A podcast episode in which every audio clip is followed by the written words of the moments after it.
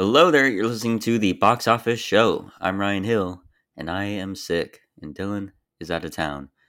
But that's okay, the show goes on. Today, we'll be talking about the box office numbers from last weekend and our box office predictions for this upcoming weekend. And later in the show, I'll be joined by two guests for a spooky edition of Guest Flick Picks, where we'll be talking about Wes Craven's slasher classic, Scream.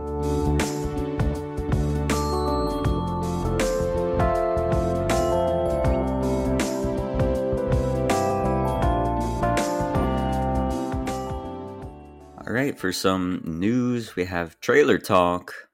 Some new trailers have dropped. Leave the World Behind from Sam Esmail, who did Mr. Robot, starring Ethan Hawke, Julia Roberts, Kevin Bacon, Mahershala Ali. Stacked cast, and it looks very fascinating, very mysterious trailer. Something goes wrong with the cyber attack, reduces everyone back to essentially a primitive age.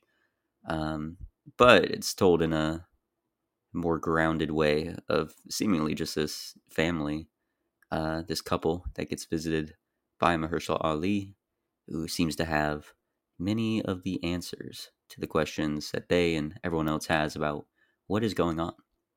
So, very excited for that coming out in December, again on Netflix. And then The Iron Claw, starring Zac Efron Jeremy Allen White, Harris Dickinson. Also has MJF from AEW in there uh, as one of the brothers of the Von Erich family. So that's pretty fascinating. Um, but yeah, definitely looking forward to that. It looks so good. I had it as one of the honorable mentions for my most anticipated films, but had I seen this trailer way back when we made that list, this would have made the top 10 for sure. Looks fantastic and Zac Efron seems like this is going to be a great performance he he gives. So very much looking forward to this. Um, and yeah, it's going to be a brutal film for sure, but I think it'll it'll be great. The SAG and AMT AMPTP negotiations have hit a snag. They have halted. So that's very unfortunate. We thought with the momentum from the WGA negotiations ending in a contract that uh, they'd be able to strike a deal uh, between SAG and the producers, but unfortunately, that has not happened. So, for at least a couple more weeks, there will be radio silence between the two parties, and then hopefully they'll be able to get back together and resolve this. But yeah, it's looking like there's going to be quite a few delays for the 2024 schedule, uh, the slate in that year, since we may not even have anyone be able to start filming until very, very late 2023, but that'll be holidays anyway, so most likely early 2024. So that's rough. Very unfortunate. Uh, but yeah, hoping for a quick, speedy, and fair resolution to that uh, ongoing strike. Daredevil Born Again. Huge shakeup. They have apparently filmed a few episodes already. They're already, you know, knee deep into production. Of course, it was halted during the strikes, but they were going to get back on it once it ended. However, they are now taking this opportunity to completely reboot their approach to the forthcoming Disney Plus show uh, Kevin Feige and the Marvel execs apparently were looking over what they had so far and decided that it was not up to par. So they're scrapping everything that's come so far. They're getting rid of the head writers, all the remaining directors that were going to come on. Um, and they're announcing that they're going to have a strategy of hiring showrunners to actually steer the ship from pre production into post production. What a novel idea, right? But Marvel has just been churning it out factory style with execs being the uh, the ones that are in that overseer role. There's been well documented, uh, you know, issues with She-Hulk and Secret Invasion. Um, so I think Moon Knight as well had a lot of uh, writers and uh, directors that were getting dropped or getting brought back on and then dropped again. And so, yeah, it was not the best approach to making uh, television. Um, and so they have finally seemed to realize the errors in their past approach. However, we can't give too much credit to Marvel for this because it's almost certainly uh, guided by the new contract for the writers for WGA, um, which has a lot more clear uh, needs for writers' rooms, and that includes showrunners who can be writers and producers on a project, but certainly like that role is essential, and it is being now uh, woven in to how Marvel will approach television. So this wasn't just an epiphany they had, and they suddenly realized the usefulness of it. The uh, the new contract and the writer's strike forced their hand a bit, but hopefully it'll be good all around for the writers who will now have a steadier job and a clear creative vision. Better for Marvel and the execs since the product that they're going to put out will actually be well received or at the least be competent. And then for the audience as well, hopefully we'll get good projects. So hopefully this will be a win all around. All right, now for the box office breakdown for October 6th to the 8th, The Exorcist Believer in its debut, 26 million. So a solid debut, didn't quite hit 30 million, but did really well for itself. Paw Patrol Mighty Movie coming in second place with 11 million. Saw X 7.8 million. The creator with 6.2 million has about 64 million worldwide. So that is again not great. We had uh, reviewed it on our grab bag. Wasn't the uh, original sci-fi gym we are hoping for it to be, but still wish people would go out, give it a chance, make sure that it is profitable so that people will take studios will take more risks on giving us some original sci-fi. But alas, doesn't seem like we'll uh, get many of those in the future since creator has underperformed. The Blind, 3.2 million. A Haunting in Venice, still kicking around here with 2.6 million. The Nun 2, 2.6 million. Dumb Money, 2.1 million. Equalizer 3, 1.8 million, and a re release of Hocus Pocus for the Halloween season, 1.6 million. Now for the box office predictions for October 13th to the 15th. Taylor Swift, the Eras Tour. It is time. It is the Swifties weekend. Now, there have been, Uh, there was, uh, as we announced when it first happened, the pre sales, the 24 hour pre sales was breaking records left and right. So this was going to be a huge phenomenon regardless. It's going to make more money in its opening weekend than any other concert film has in its full theatrical run, at least domestically. So, how big can it open though? There were people speculating that it could, you know, nip at Barbie's heels or even surpass Barbie as the biggest opening of the year I was never quite on that train, but I was always thinking that 100 million plus opening was possible. So I think, uh, yeah, I think it'll be around there. Don't know if I want to say it'll be, yeah, anywhere near 120 or 150, anything like that. Um, but it'll be a behemoth for sure, and it could take the October record from Joker, which I believe opened to 91 million. So yeah, I think it it might just squeeze in there, beating out Joker, um, but maybe falling short of 100 mil. But either way, massively impressive. Taylor Swift, what a year for her. All right, let's now dive into the main segment the guest flick pick Scream.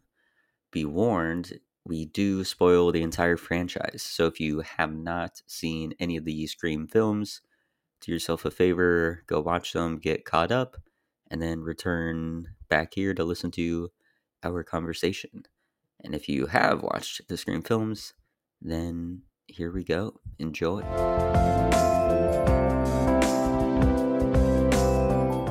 And now I'm joined by two guests to talk about Scream on none other than Friday the 13th. Blake Nebeker and Andrew Helow, both of you guys' first time on the show. Thanks so much for coming on. Thanks for having me. Yeah, thanks for having us. All right. So, before we jump into Scream, because there's a very particular reason why we're talking about that film this Halloween season, um, I just want to get your guys' overall thoughts and opinions on the horror genre in general, because I myself am not a horror guy, although I have been, you know, expanding my boundaries lately and watching some horror films, but they're like the baby horror films that usually are tied with another genre to make it easier to digest. Um, but how are you guys feeling about horror? Do you love it? I love it. It's my favorite genre. Um, it's been my favorite genre for a really, really long time. Um, there's, you know, a wide range of horror that I love. Um, I think it's one of the most diverse genres. There's a lot of subgenres that, you know, there's a lot for everybody. Um, and like, you know, I've seen some of the first horror movies like Nosferatu or The Cabinet of Dr. Caligari or whatever to like some of the newer ones, like some of the newer Screams or even like the Winnie the Pooh Blood and Honey, uh, which, you know, we don't have to talk about because it's not that great. Um, Um, aren't they yeah, making uh is Peter Pan next? Isn't that I isn't that think, now going into public domain and so they're gonna do another horror film but with Peter yeah, Pan? yeah, I've I've heard something along those lines. Um, I also watched uh, the Grinch horror movie, the mean one. Oh yeah, Um, so you know, there's there's a wide range of, of horror movies. So gotcha. What about you, Andrew? See, I I wasn't the biggest fan of horror uh going into this year, I'd say. Um but since uh Blake and I shot Slate Slasher, I kind of had to, you know, step up my horror education, I guess. Uh starting with I guess Scream um where I watched all six for the first time in three days with Blake.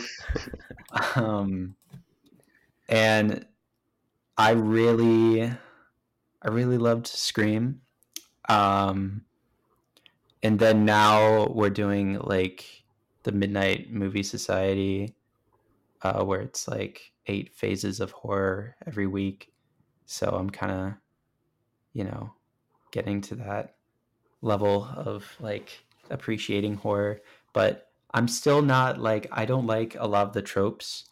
I think that's why I like Scream a lot, but um the you know some of the like interesting parts about like we watched a film last night called Raw and it was like intense but the way they shot it, the way they kind of like uh messed up your head like psychologically um it's just really interesting. And you know I, i'd say my favorite horror movie is the thing.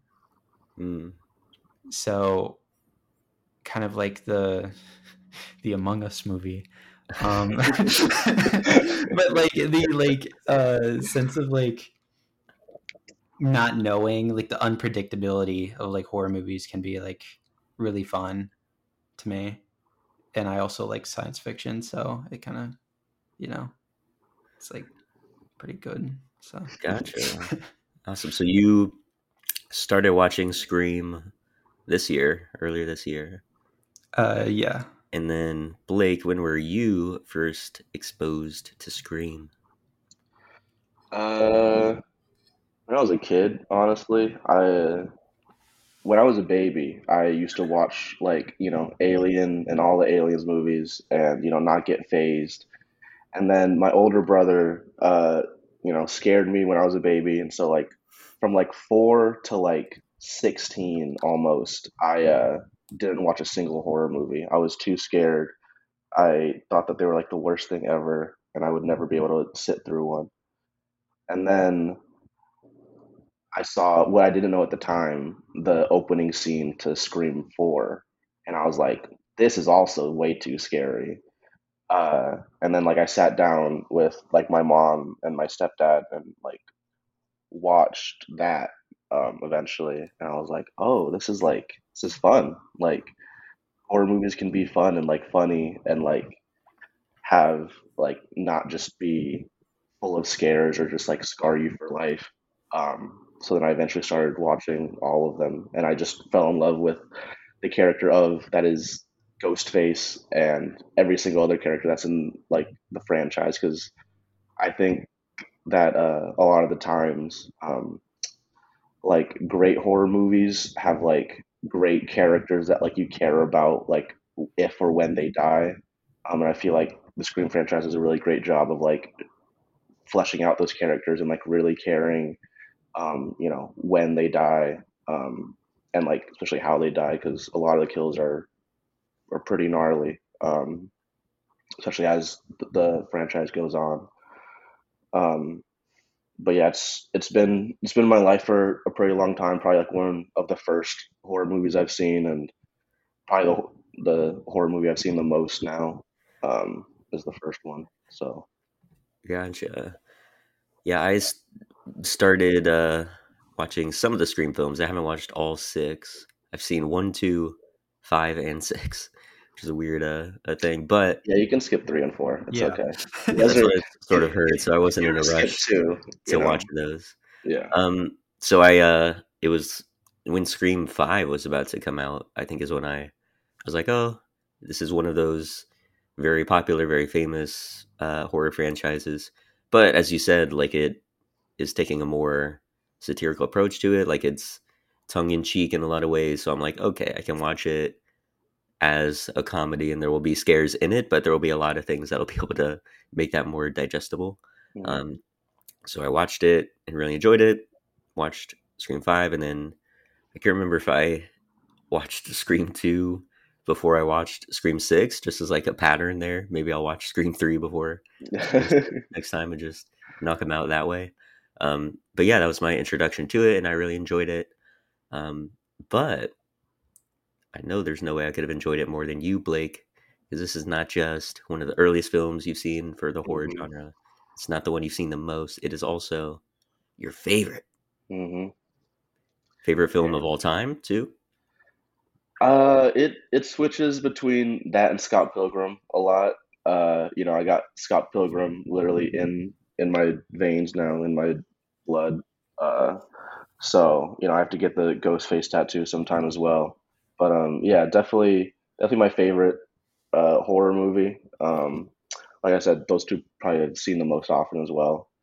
Um, but yeah, I was really, really excited when I heard that Scream Five or Scream, you know, whatever you want to call it, uh, was coming out because it was like one of the first times that like a movie that like I had nostalgia for was coming out. Like a lot of movies were coming out like around that time um, that were like really banking on nostalgia. Um, but this was like the first time where I was like, oh, this is something that like I really like attach with or like I really like recognize. Um, and so I was really excited when uh, Scream Five came out, and then Scream Six was like announced like the same year. So I was like really spoiled that year. For sure. And Scream 7 is on its way. hmm Do we know when that's coming out, though, yet? Like, I'm sure it was affected by the Yeah, strikes, so it won't be 2024. yeah. There's still so they have the director um, in talks or not in talks uh, signed on, um, and then they were planning, I think, to do a uh, a Halloween um, release, but I think they have something else releasing around Halloween now, um, like that uh, Paramount and stuff. So I think it'll be pushed back, like hopefully not like a full year, um, but yeah, somewhere somewhere around the the year span. Um, rumors Gotcha. are that uh, Neve Campbell has signed back on to return as Sidney, so that would be great. Um, one of the best final girls. Mhm. Um, and then you got the core four, you know, returning. So That's true, yeah. Later on, we can maybe talk about how that's uh, like these new films in the franchise are sort of re energizing it and mhm. capturing some of that old magic the original was able to capture. Um, but yeah, let's just start going through why Scream 1996, right? Mhm. Is uh one of your all-time favorites. So you mentioned some stuff there of like Sidney being one of the best final girls, the uh the characters being really fleshed out and you caring about them, Mhm. whether or not they live or how they die and all that. Um, so what are some other elements to it that really stand out about Scream? Uh, the main thing uh, that everyone's going to point out is how meta it is. Uh, it was one of the first uh, horror films, not one of the first horror films, but like one of the first like big successful horror films that really brought in the like meta commentary into horror. Um, you know, you can credit Wes Craven's New Nightmare um, that came out a couple years prior that uh, isn't as well regarded, but I would say is like a test run for Wes Craven's writing and dir- directing for meta horror. Um, also, like I said, the kills are pretty awesome. Uh, you know, someone gets stuck in a in a garage. Um, you know, someone, you know, Drew Barrymore gets like gutted and hanged in the first uh, scene, which is crazy for an actress like Drew Barrymore. You know, um, which is like you know another thing of the Scream movies. Uh, you know, as as you watch them, you kind of get to be more in touch with like who the killer is and why, and um, you can kind of guess like halfway through. Um, but like the first one, if you watch it like honestly for the first time, um, you're not really going to guess who the killers are. You're not going to guess that there's two killers. There- There's not really a lot of slashers um, that had two killers at the time. Um, so that was like a really big thing for Wes Craven. Um, and yeah, I mean, the the performance by the characters were all great. A lot of them were like fairly new in the scene. I mean, you have Courteney Cox, who's you know halfway through Friends at the time, Mhm. but she was like her and Drew Barrymore were kind of like the top billed uh, cast at the time, and you kill off Drew Barrymore in the first ten minutes of the movie. Um, so you know you have to depend on like Shaggy and you know Dewey, you know. Um, so it's it's a lot of stuff that's like it was honestly kind of like a perfect storm in in my eyes of just how well it was all crafted and you know uh to get more on the technical side the cinematography is amazing. Like it's so um underrated. The there's not a lot of like super flashy stuff where you're gonna have like super long takes or like super like winding shots like you know in, in like an evil dead or something like that but they have a lot of like really effective camera angles. Like i took a lot of inspiration from how they used um, dutch angles um, to really give the scene a, another bit of edge. Um, they do have a lot of like wide long takes for to like build the suspense. Um, it's, it's uh, really well done. And something that's like really well done in the Scream franchise in, particular are the chase scenes. Um, Yeah. a lot of them, or a lot of like slashers have like stalking scenes where they're like walking, um, like the slasher is walking, and then you know, like in Halloween, Michael Myers is always walking, and Laurie is just running in circles. Um, but in this, like they're chasing, they're chasing each other. Um, it's a cat and mouse game the entire time, and it's like another bit of suspense on top of like the already like being stalked um, portion of it. Yeah, for sure. That point too of like the killer, the Ghostface killer that we know in this one is definitely just a regular guy in a mask. Like there's no supernatural thing about it. We see multiple times like people throw a freezer door in his face or throw a door in his face and he like gets knocked down, things like that. So I think that adds another element too of he is not impervious. So that makes it even scarier when he's like struggling and trying to attack you and he's sloppy with it. Um, but it shows it's like a real person, like a real serial killer in that under that mask. Um, so yeah, I, I think that sets it apart for sure. And yeah, the the opening. I mean, we gotta chat about that. Certainly, one of the most iconic openings ever. Mhm. As you mentioned, like the whole Drew Barrymore thing, where she was like top billing. You're assuming, okay, she's gonna be the big star of this, and then she's out in the first like 10 to 15 minutes, um, in a super brutal way too. Mhm. Like rewatching it this week, it's just so like all of it is so tense and like incredible and engaging in that early part in the cat and mouse chase portion, as you were saying. But when she's like about to scream out to her parents, but she can't, and they're like walking in the house and they just miss her. It's Mhm. like, dang, that is so brutal. yeah, Um, so yeah, but that was that was crazy. it's uh it's it's super visceral. Um, you know, she gets stabbed in the neck, which is you know makes sense on why she can't scream out for for help. Uh, which is another thing. Um, a lot of slashers kind of forget that their victims get stabbed or where and why, but I feel like Scream has a fairly good um, continuity of you know if you're gonna get stabbed, you're gonna stay stabbed for the entire uh, thing. Like Dewey gets stabbed uh, in in the back in this first movie, and he keeps a limp throughout the entire franchise. Um, so uh, yeah, and then you know with the Drew Barrymore thing, um, she was actually supposed to play Sidney. Um, she was signed on as Sidney, um, but she got double booked, um, and she was like, "I still want to be in Scream." So she was like, "How long would it take for just the opening scene?" And they're like, five days." And like, "Cool, I can do a five day opening scene." Um, so and and she thought it was like her idea to do the opening scene as well because she knew how big of a star she was, how big of a rising star she was, and to have you know that kind of star power be killed off would be somewhat reminiscent of Psycho with Janet Leigh.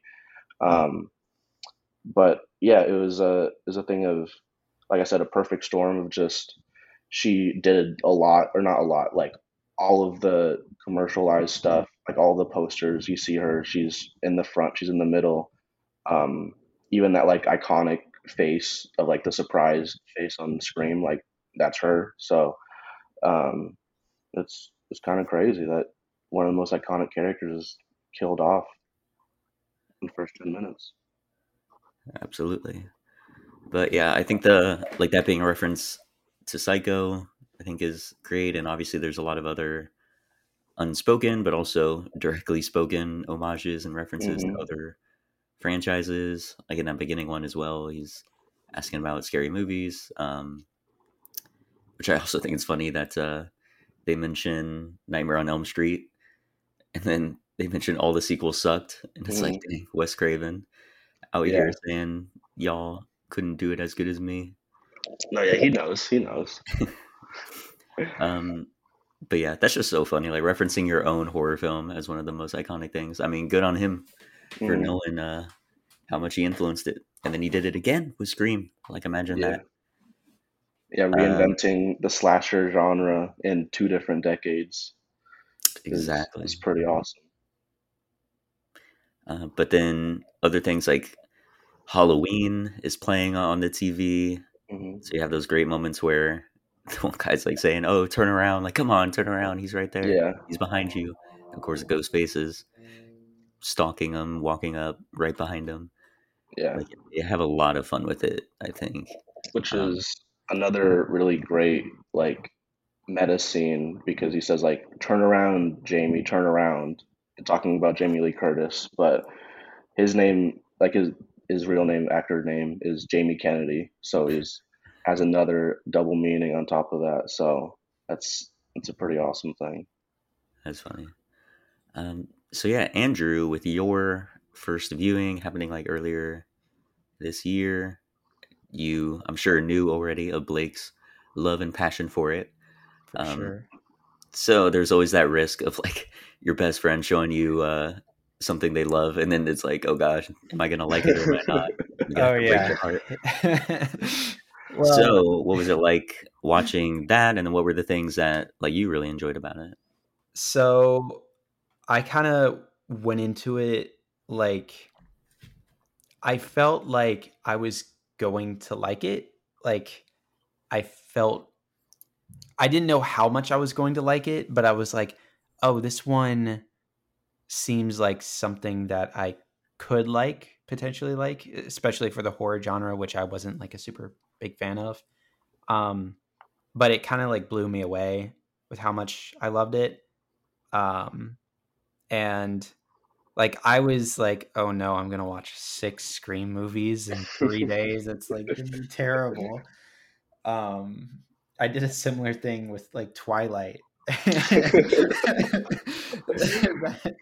that was that was not fun, but uh, this one, this was fun. I was always kind of like looking forward to the next one.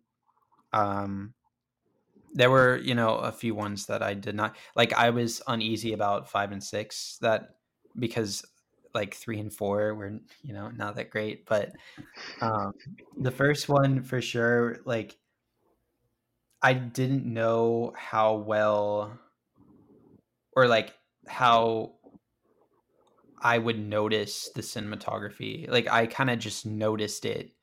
Like I was like, "Oh, they're really like playing around with the camera to be like this character, like this horror character that like any horror fan can like recognize that horror character of the camera." And but it, it has like this satirical like ironic taste to it just because it plays like another movie that Blake showed me that's one of his favorites that I didn't really like that much was Cabin in the Woods. Mm. And that was kind of like a meta horror take, but it was more like like obviously meta. Like it was like uh, here are the tropes, here are the cliches, here are the archetypes for horror, and here's how we're like manipulating them. And it's like very like, look at that. While Scream is very like, it's subtle, but not so like anyone can recognize it, but it doesn't affect the plot, it doesn't affect the characters. It, it like, it just, it's just kind of existing as this like scary movie, like this horror film and which is gives the like sequels meaning when they like actually make the movies based on what happened in the first movie. And um yeah the cinematography is excellent. I think the contrast uh in that movie like it's not it's not like super noticeable like maybe like halloween where you know or like any john carpenter movie i think has like excellent cinematography. But um this one's you appreciate it the more you watch it i think and you take a lot of small notes that you can use. But yeah. For sure. Awesome. So going back to that thing of like the the horror tropes that they reference in this one um like they call out things like the final girl or the whole thing of the virginity like if you have sex then you're dead. Um, if you say i'll be right back you're dead. Um, so all those things. Um, what were the like favorite ones for you? I guess just like in general what are your favorite horror tropes? Because there definitely is i feel like an enjoyment with the horror genre in particular of like yeah they walk outside to inspect a noise and it's like of course we know that's going to go wrong, but it like has to happen for the the scares to come out. So, what are either the ones that were in this film, or they talked about in this film, or just in general the horror tropes that you enjoy? Uh, I I really enjoy the. Uh, I mean the the stoner, the partier, the fool. Um, you know, is always a great character um, that's evolved throughout uh, like the genre. Um, also, another great trope that's like you know really known is the final girl. Um, that has also really evolved and taken many shapes and forms. Um, they've had you know final girls that just scream, that just run around like Sally in Texas Chainsaw Massacre. Um, but you also have you know some really great final girls like Nancy and Nightmare on Elm Street that like reads a book on self defense and like creates these traps for Freddy Krueger with like shotgun shells and like light bulbs and or even like You're Next. Um, you know, the final girl is the one that like kills all of the killers. Um, that does like most of the killing throughout the movie. So it's really interesting to see how these tropes evolve like with the time. Um, obviously, like like you said, the I didn't realize until I would binge the Friday the Thirteenth franchise how often they really do say "I'll be right back" and how often they really don't or like they really aren't gonna come right back. Um, it's it's it's pretty awesome to see. Um, I mean, obviously the uh, anytime anyone partakes in a slasher sin, uh, which is you know doing drugs, partaking in any sexual activities, drinking, any of that is also great. Um, you know, seeing that in in horror movies is surefire way, you know, to get to slasher town. Um, also, the uh, the party or like the final climax setting, always being in like a big house or like in a big party, um, was always a great thing to me because um, it gave people another like sense of fear. Like how halloween gave people sense of fear of like fear of suburbia. You know it was the first time that they brought horror home. Um, and a lot of these slashers you know having the climax be at a party kind of gives people another fear um, that you know some someone may be lurking in the shadows in this crazy party that everybody's having a good time but you don't know one person could be out back getting stabbed or something um, yeah yeah all right so you mentioned the characters. You mentioned a couple of them so far. Who's your favorite Scream character? I'll I'll let Andrew go on this one because Andrew loves this guy. So uh, Randy, um, the oh my god, that guy is so funny. he's he's the best. He uh he's the horror movie trope guy, uh, horror movie nerd. Um, I think every scene, like especially like in the video store, um, and he's talking about who it could be, and just like the way he interacts with the world is kind of like, I feel like the way the audience is interacting with the film, and like I don't know. It's almost like he's like he's scared, but he's also like being goofy about it. But he's like taking it seriously at the same time. Like it's like I don't know. Like the other characters, like um like what gets me sometimes is like when Drew Barrymore's character just gets like, you know, brutally stabbed and killed and then like we cut like to the school or whatever and it's like people are not taking it seriously at all they're like joking around about like, who could it be i don't know but like maybe it's me you know and it's like i feel like randy was like the only character that played both like the serious side and like the kind of satirical side that the audience is watching the film with. Like I feel like the audience is watching it both as like you know, it's satirical but it's also like there's more to this story. There's like more of an like a serious narrative, but I can like watch it in both ways at the same time. It's like the best of both worlds. And I feel like that character captures that. Yeah. I would say my favorite character that comes to mind right now is uh, Stu Macher Matthew Lillard, Shaggy. You know, that's my mm-hmm. guy. Um, he has a lot of really great lines uh, throughout the the movie. Um, he has a lot of great like subtlety, um, like foreshadowing stuff too. That's like kind of taken taken a back seat to like how goofy he is throughout the entire movie. Um, but like in that final uh, interaction, the slasher explains um, he's he's pretty terrifying with how crazy and like intense he is. Um, also, got to give a shout out to the only cop I will ever love, uh, Dewey Riley. Um, Mhm. love his theme, love his and Gale's relationship. Um, that's the only reason I would say to watch three and four is to see how their relationship evolves to that point. Because then, like you see a bit in Scream Five, uh, how that Mhm. ends. But to see their journey, um, especially through three and four, is pretty awesome. Um, but yeah, Dewey's great, a really selfless character. Um, you forget about him a bit in some of the sequels, but like his sister did die in the original Tatum.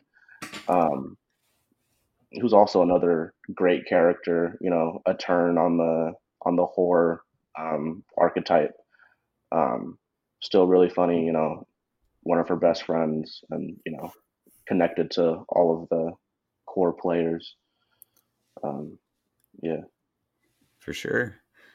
Yeah, Stu, Matthew Lillard, that guy is just, he's insane in this Mhm. film. It is crazy. Like, so good. What a performance. yeah, his Kind of hate, is uh, awesome. wait, go ahead. His range is just amazing. For Yes. real. Yeah. Um, I kind of hate when uh, characters aren't allowed to be dead in franchises, hmm but if in Scream 7 they want to bring my boy back, I'm down for it because I'm he's just so too good. down. He's so Yeah. awesome. like, we needed more. Yeah, Yeah. I it would it would be a bit cheap for sure, um, especially because it would be after you know 20 plus years. Um, but it would I I do love that he has a pretty iconic kill or death um, that he dies in a TV screen. Um, super meta, super awesome. Um, but yeah, I I would love for him. I mean, he said that he wants to be back for um, some screams. He was in an early draft for Scream Three, but uh, a lot of those drafts got scrapped because it was like pretty leaky on on that set. Um, and he had a had a slight cameo in Scream Six. Uh, he was the uh, the chrome face, ghost face that you see in like the uh, in the YouTube video that Mhm. um, whatever his face is is watching. Um, Jack Quaid, whatever Jack Quaid video he's watching with uh, Dead Meat. Shout out to them. Um, so yeah, slight slight cameo in that. So he's credited in that, and then uh, yeah, but maybe, maybe one day. Yeah, maybe. Um, I think my favorite is Gale Weathers. Just Mhm. as number one, love Courteney Cox. Huge crush on her. Loved her in Friends. Loved her in this. So yeah, already had some bias coming in, but I think it's such a fascinating approach on that character because she starts out as such a jerk. She's so rude and mean and vicious and selfish, like just trying to get the best story. So the commentary on that of like her opening up wounds, regardless of how that affects the victims, like Sidney Prescott, um, just so that she can advance her own career. Like that kind of scumminess, I think, is great to portray in like opportunistic um, journalists and things like that. Um, but then you see her have like a genuine like attraction to Dewey. Like it could have been, oh, she's just doing this to get closer to the case and whatnot, which maybe is how it started out. But even in that first sort of encounter when he's going into the school, you see that she's like genuinely has an interest in him, and then it just builds throughout the rest of it in this nice organic way. So I thought that was really sweet. And then of course she's essential to like taking down uh Billy and Stu in the end. So I think the layers that they give to her and that they like expand on in future sequels as well, where she always has that like herself first, selfish sort of uh approach to things, but she does have a heart. She's gonna do the right thing at the end of the day. Um, I think it's just a very fascinating, layered character. Um, and then same with Sidney Prescott in this one, where she has such a traumatic backstory, but it ties in so well with what's happening in the film. Like the whole thing of her not wanting to be intimate with Billy coming from a fear of becoming like her mother, um, who was seen as someone that just slept around and all this. Um, so she doesn't want to do that. She also is over the course of the film, like she's starting to doubt and second guess whether or not she did identify the right killer of her mother. Um, and that was like what Gale was doing the whole time, is saying like, "Oh, this guy was framed, or this was not the right guy." And then as she thinks initially that it's Billy, gets him arrested, but then Ghostface appears somewhere else, and then he gets released, and she's like, "Oh, I was wrong about him, so maybe I was wrong about that initial guy." And she's like all confused about that now. I just think that was a very like fascinating, complex approach to her having this backstory, which informed all her choices and how she was acting. Like I thought that was all really well done. Um, plus, yeah, she's just like Neve Campbell. She's very likable as well. Um, so you already have that sort of immediate attachment, but I think all those other layers that they give to her that makes it such a tragic incident that's like happening to her. Um, I think it makes you have a strong, strong connection for her. Um, so that's why, yeah, I think she's definitely got to be one of the best final girls, and why people were clamoring for her to come back and Scream Seven since she was she was not there in Scream Six. Yeah, um, but No, yeah, it's a it's pretty awesome to have like a character like Gale Weathers in a movie that's you know in the '90s of like a really like career driven woman. Um, that's like you know she doesn't do a lot of like grimy things to get to where she wants to be or where she needs to be. Like she's just a good reporter. She's like very investigative and you know you'll see that in some of the later ones too where she is like more she cares more about like just finding um who Ghostface is rather than like the story like you know she's written a book for every single scream um and that's kind of like been a thing of you know you're exposing trauma um that you know doesn't really need to be shown um because they're going to make a movie about it anyways which they do. Um but you know like she said she's like someone else is going to do it so it might as well come from me who has experienced it and lived it.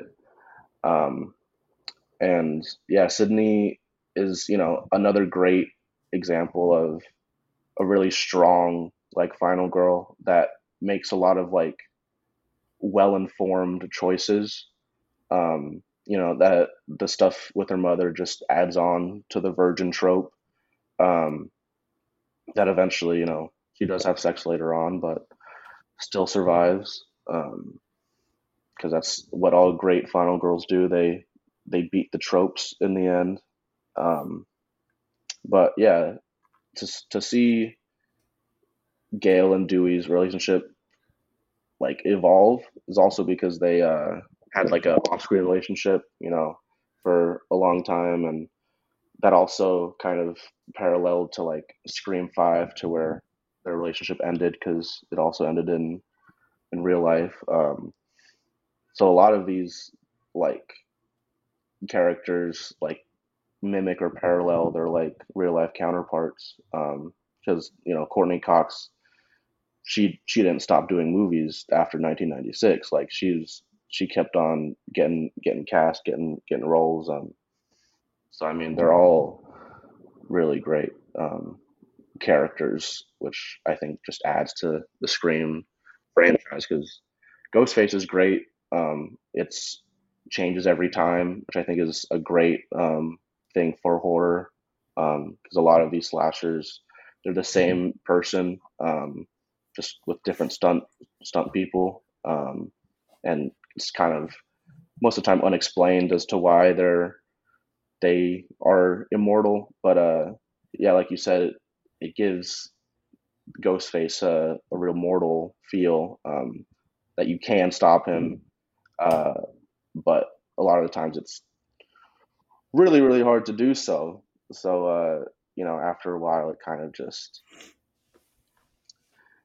after after all the copycats, you know, it gets gets a little uh tiring to where you're like, uh, can can can we ever stop this? And it's kind of like another take on like the immortal slasher of like you know all these copycat killers um, are going to keep on coming because of one how iconic the Ghostface killer is, but also just you know how that kind of would in that universe give you um, a sense of immortality because you would kind of live on forever, and that's was like another uh, theme of like Scream Six was like their legacies living on forever, um, even when they're dead.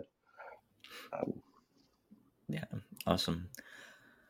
So, did you guess who the killers were, Andrew? When you were uh, watching it, uh, I didn't know. I kind of so just being in film, you kind of like semi get spoiled for things like you know mm-hmm. just but you don't like intentionally like remember those things i had a feeling it was gonna be like matthew lillard's character um just from like what i knew from the internet from being in film school from just existing but uh the two killer approach um I kind of just I don't know. I think I think I didn't really put it together. Um, I think it was convincing, like really convincing. Uh, like um, Billy just like walking down the stairs, and it was just like, wait a minute, how that happen? I think I like at that point I kind of understood he fell but, down those stairs. He, he he took a long tumble down those those two flights of stairs. Yeah, it was still like a very uh, well put together like ending in um I think in 1996. No one knew that was going to come, so that was going to be the case. So, and it was yeah I so I didn't know exactly the killers going into it. but Yeah, I thought uh, it was a really good twist. I think at some point, just because I knew like Skeet Ulrich, um, just knowing eh, the kind of actor he's went on to be, like he was one of the, he never became like a huge, huge name, but he definitely is one of the bigger um, people, at least at that time, that's come from it, other than like the main protagonists, because they've all had great careers since.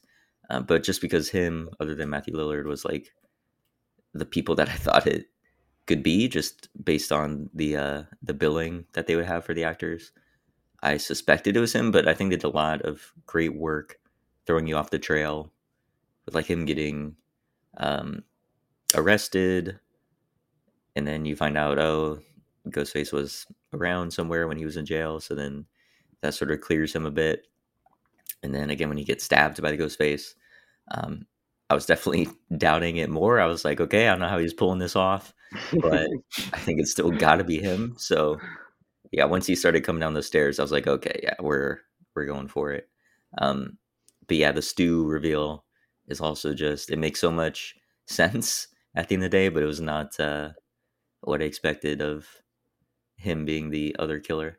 Um, but yeah, it was it was great. The whole finale as well, um, just sensational. Like all that stuff in the house when they're in the kitchen and he's explaining all his motivations, and they really get to go in there on the uh, like acting just pure evil. Um, and of course, Matthew Lillard is like going over the top with it, but like it's so good. It was so entertaining. Um, but yeah, just the the way all that came together the reversals here and there of like Gale gets the upper hand with the gun, but doesn't have the safety off. So then it goes back to uh, the killers, but then Sidney's gone. Like I just think that construction of the finale um, was really tense, really well executed, um, and yeah, again a great twist of there being those two killers. Um, yeah, it was. It's definitely iconic for a reason. Makes this Scream that much better than I feel like the other ones since then. You just can't match the original, you know. I mean, it just did it perfectly. Yeah. So, yeah, Yeah, I mean they they cut out. Um, you know, I was doing research. They do the MPA cut out like a lot of stuff. Um, you know, they Drew Barrymore's was initially more more uh, visceral, more bloody, if you could believe it. Um, they were thinking about um, cutting up even more, or like cutting out even um, the stabbing scene with Stu and um, Billy, because it's like a, it's not because they were stabbing each other; it's because they were stabbing each other in like a self harm type of way, and and in like a uh, like doing it for an ulterior motive. Um, that like the MPA was like, no, you can't, you can't do that. That's that's a different type of stabbing. This is this is wrong. Um, which you know That's they talk so about. absurd. Like some of the things that they flag as being like too gratuitous or too graphic. It's like what? We could have them stab all the victims all day long. But if they stab each other for the purposes of like framing the uh Sid's father, Mhm. like that's too far. It just it never makes sense. Yeah, it was it was pretty rough. That was like around like the 80s and 90s are like that was why the slasher genre was dying was because the MPA was like really cracking down on that stuff. Um, so like a lot of the kills uh, that like audiences came to see um, were being cut down. So like that's why the slasher genre was like dying down a bit. But uh, thanks to Wes Craven, he revitalized it um, with Scream. Um, but yeah, the the finale was great. That's a really essential part to slashers is the finale, um, especially the like unmasking finale, because like the finale with you know Nightmare on Elm Street or Halloween, it's kind of just like a a finale just to have one. There's no really big explanation. Like it's kind of just they kill people and that's fine. Um, deal with it. But this and like the other Scream, you kind of get good motives, get some bad motives too. Um, but overall, they're they're pretty good. You can really get a good sense as to why these certain people would do this in this universe, um, especially with the rules that they established in this first one. Um, Yeah. All right. Any other final thoughts on the original Scream? Uh when Matthew Lillard's character is like like my parents are gonna be so mad or whatever.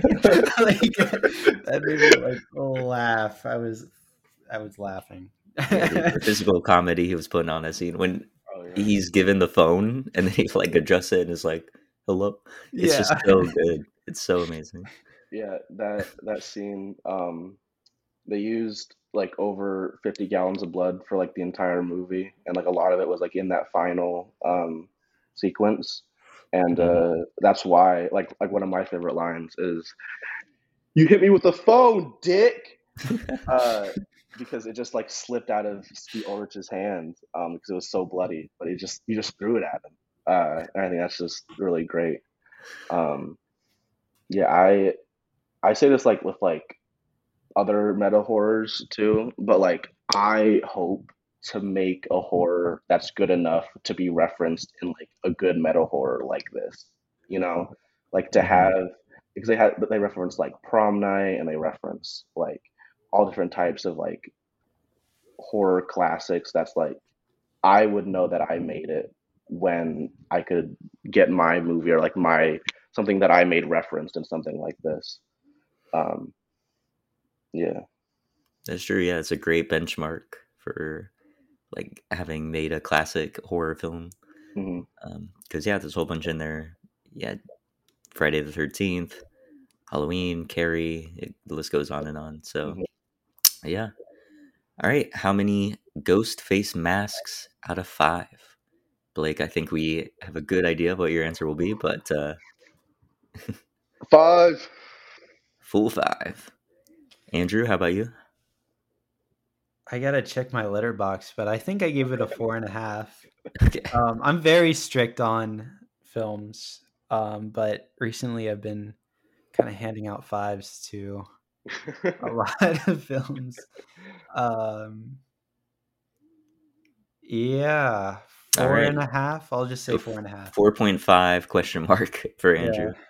Um, I'll give it four ghost face masks out of five. Again, which for me, not a non horror enjoyer, Mhm. is really really good because that puts it up with I think there's only a few because the thing I've seen that I think I also gave that a four Mhm. despite me being able to recognize the brilliance. I don't know if with horror there's just always something that um will like put me off from it. But yeah, a four uh, out of five. So before we wrap up, I just wanted to gauge what your rankings were for the rest of the Scream franchise, since you both have seen all six. So, uh, Andrew, do you want to start with you? All right. Uh, so one, then I probably have to rewatch two, but I think I want to put six below. I want to go one, six, two, and then three, four, or no, oh, Where's forgot five? five. um, one, six, two, five, three, four. One, six, two, five, three, four. Okay, Yeah. fascinating. All right, and then Blake, your definitive Scream rankings. Uh, so I'm gonna have I'm gonna have the uh the same top three as Andrew. I'm gonna do one, six, two. Um, six was great because two was great. Like six is a is a direct requel, I would say, in the same way that five is a direct requel to one. Um, but without two, six wouldn't have been as as great.